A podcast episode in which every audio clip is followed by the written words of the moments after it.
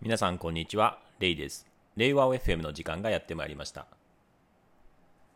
最近始めた習慣として、月末に関してはですね、チートデイという形で、何でも好きなもの食べていいよっていうよりはですね、あえてこう、ちょっと毒を入れるというか 体に悪いものをですね、あえて入れちゃうみたいなことをですね、ちょっとやり始めてます。結構揺らぎを作った方がいいんじゃないかなっていうので、まあ、ファスティング的な食べない日を入れたり、毒を入れてみるみたいなものをやっています。まあ、ね、知らず知らずのうちに毒を食べてるのかもしれないんですけども、その中でですね、まあ、久しぶりにこう、ラーメンをですね、先月末食べたんですけれども、まあ、食べるとですね、やっぱりこう、好きなのでもともと、また食べたくなっちゃうんですよね。その時に、こうついついやめられない習慣をですね、やめる方法、まあ、特にですね、例えば甘いものであったりとか間食が多い場合にですねその好きな食べ物を美味しいという記憶をですね上書くというやり方があります。具体的には例えば砂糖をですね脂肪の塊みたいな形で想像したりとか、まあ、ラーメンもですねめっちゃ汚い汚い食べ物みたいな感じであの想像するみたいなことをやっていてで私の家の近くにですねラーメン屋さんがあるのですけれどもそこを通るたびにですねうわ汚い食べ物っていうふうにですね本当は好きなのにあの記憶を上書くってことをですね。いつも、えー、目の前を通りながらやってました。本題なんですけれども週休3日制を実現する方法についてです。で IT 企業の中にはですねあの週休3日制で実際にフルタイムのですね働いた分の給料を払っている会社がありまして本当にその会社は尊敬してるんですけれども夢見もですね今月間の平均労働時間が160時間ぐらいですけれどもまあ、これをですね、155時間、150時間、そしていずれはですね、140時間ぐらいに持っていきたいなっていうふうに思っていて、で、さらにですね、えー、大体全体の何十パーセントの人かは、人とかは、週休3日制っていう形でですね、えー、いわゆる、いわゆる、えー、32時間週労働時間、まあ、1ヶ月に直すと、まあ、約130時間ぐらいですね。人によってはつまり130時間ぐらい月間労働時間で、え働くことができるっていうところを目指そうとしています。でこれをやっていくにはですね、やっぱり生産性を上げていかないといけないんですよね。生産性を1.25倍にしないといけない。そうするにはあのいろんなやり方があります。ただですね、確実に言えるのは余裕で生産性って1.25倍上げれますし、1.5倍ぐらい上げることもできます。本当にやれば正直2倍ぐらいいくんですけれども、このですね、考え方が結構重要で、週休3日制って聞くと、なんとなくですね、こう、土日の休みがですね、もう1分、もう1日分増えて遊べるみたいな形で、余暇が増えるっていうふうに考えてしまう人が多いんですね。で、この考え方をしてる限りはですね、絶対に週休3日にはできないんですね。これなぜかっていうとですね、あの、結局、仕事は辛いものだ、楽しくない、えー、まあ、ストレスが溜まって、そのですね、もう仕事を忘れるかのごとくですね、えー、土曜日、日曜日っていう形で、もう全然好きなことをやって、で、また、えー、月曜日仕事が来るのが大変しんどいなっていう形で、憂鬱な気分になるみたいな、そういう考え方として、その休みっていうものをですね、仕事を忘れて、えー、過ごすっていうふうに捉えてしまうと、おそらくですね、週休3日制、生産性1.25倍っていうのはできないと思いますね。で、実際にどういうふうなそのリズムで、え週休3日制をやるかっていうと、まあ、一番いいのはおそらく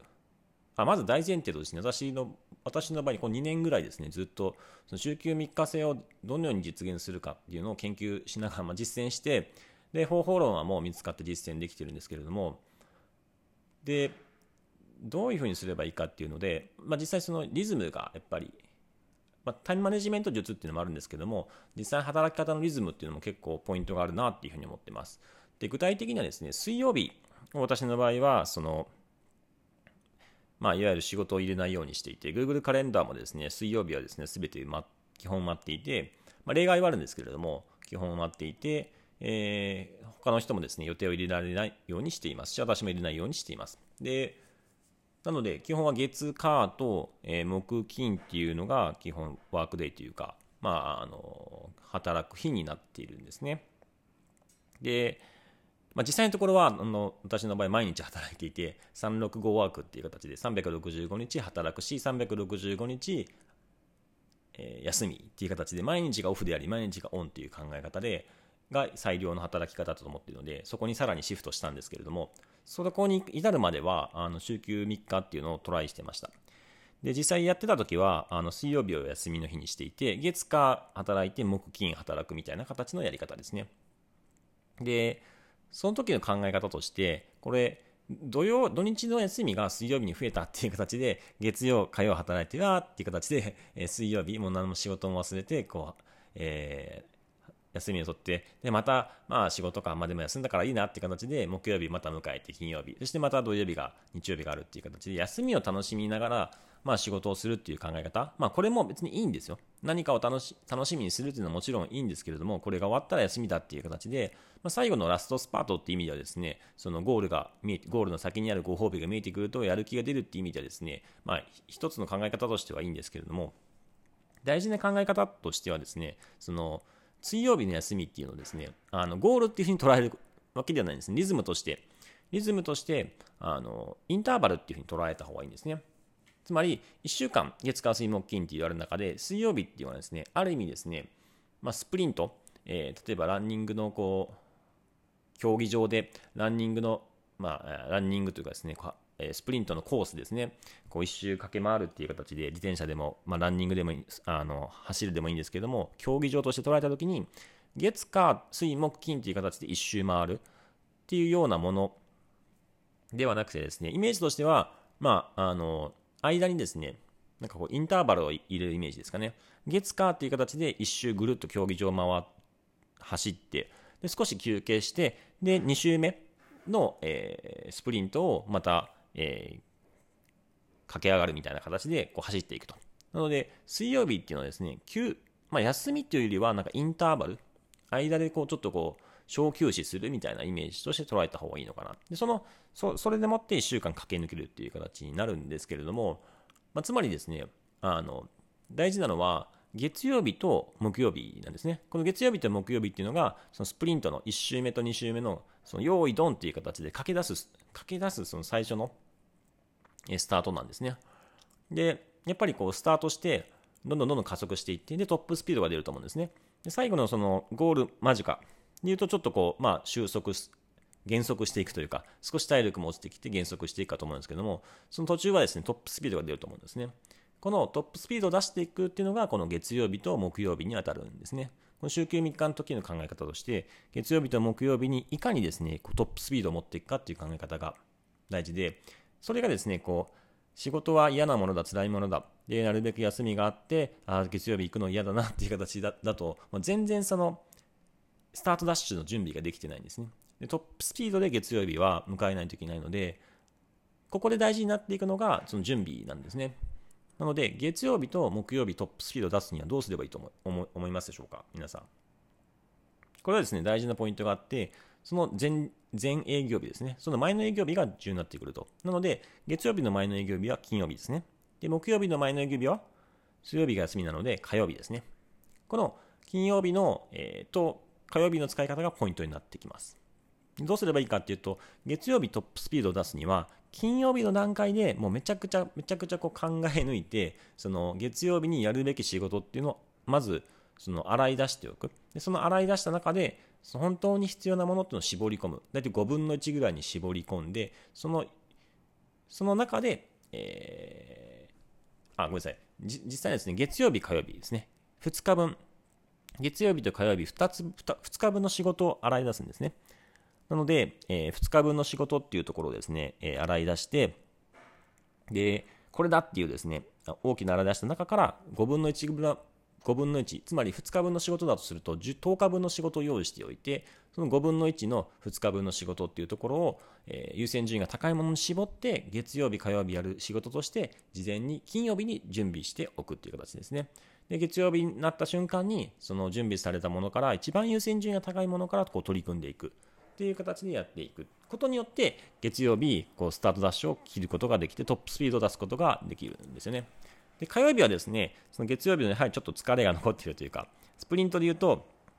まあ、後半になってくるのであのちょっと失速するみたいなところはあると思うんですよね。まあ、具体的にはですねあのその疲れは溜まってないと思うんですけども、まあ、月曜日よりはですね優先順位がちょっと低いものっていうのものが積み残っているので月曜日にも優先順位が高いものからですね、やってしまうので、火曜日には少し優先順位が低いものっていうのが積み残っているので、まあその流し運転というか、最後こう流しながらゴール、1, 1周目のゴールを迎えるみたいなイメージですね。でその時に最後ゴール切ってやった終わったっていう形でもう休みだっていう形でこう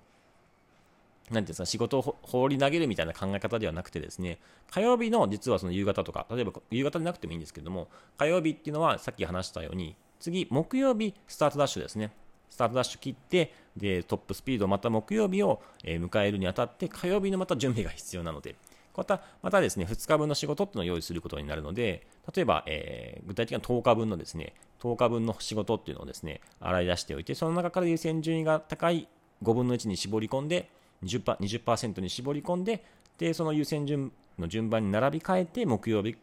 スタートダッシュを切ってトップスピードを上げるようにすると。いう形でですね、このリズムがめちゃくちゃ重要になってくるんですよね。だ結構ね、ある意味こう、月か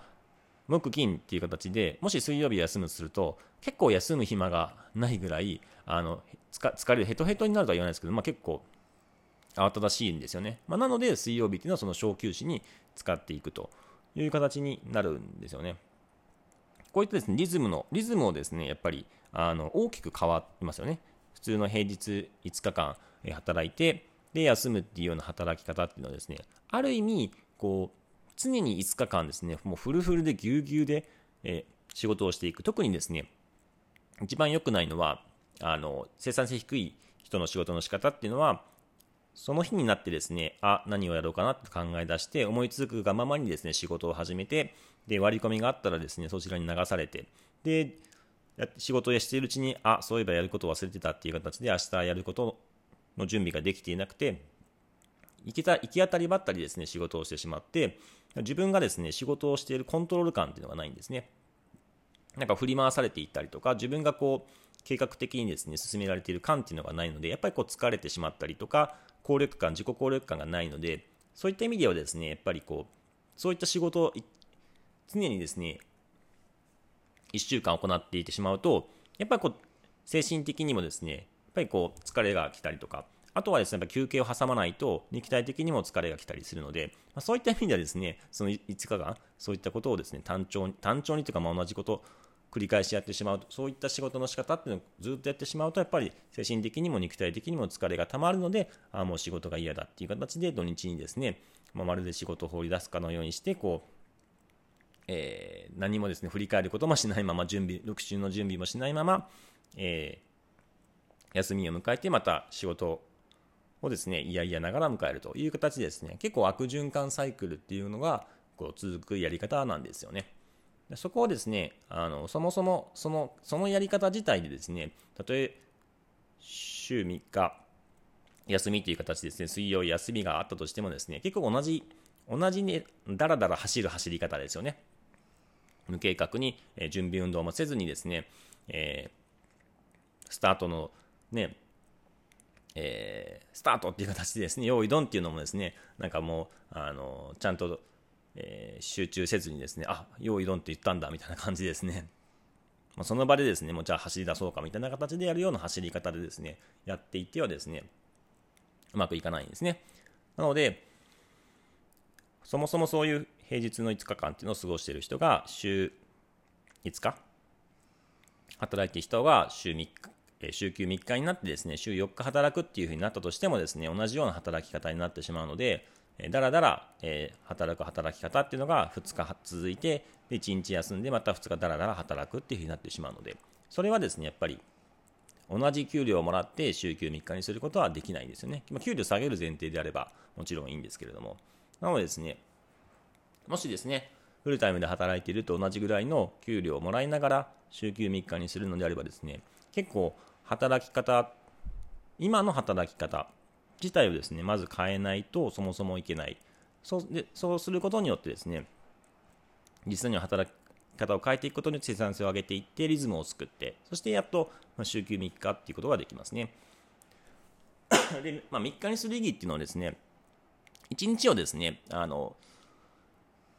余暇っていう形でですね、もちろんその休むっていう、休息するっていうのもいいんですけれども、やっぱり、あの、長期的にですね、非連続的な成長するにはですねやっぱりこういろんなトレーニングをしたりとか、えー、いろんな本を読んだりとか体験をしたりとか、えー、研修を受けたりとかいろんなことがまあ必要になってくるので、まあ、業務ではなかなか得られないようなインプットの時間を作っていくっていうのをま、週休3日の中でですね、1日遅い時間に当てると、ま長期的な観点でですね、非連続的な成長っていうのをですね、えー、自身も行うことができるので、まあ、そういう、そういうこう、時間として、ま、捉えていくとですね、あの、いいと思うんですね。なので生産性を上げて、その余白を作り出して、その余白でこうまあ、自分の自己投資に回していくということで、さらなる成長を、まあ、続けることができると。なので、週休3日になったわー嬉しい、土日の休みが1日増えたっていう形になってしまうと、まあ、そういう考え方がある前提で、ま、そもそも週休3日にする、生産性を1.25倍にするっていうのは、もともと無理な話かなっていうふうに思ってますね。はい、本日はですね、週休3日を実現する方法についてでした。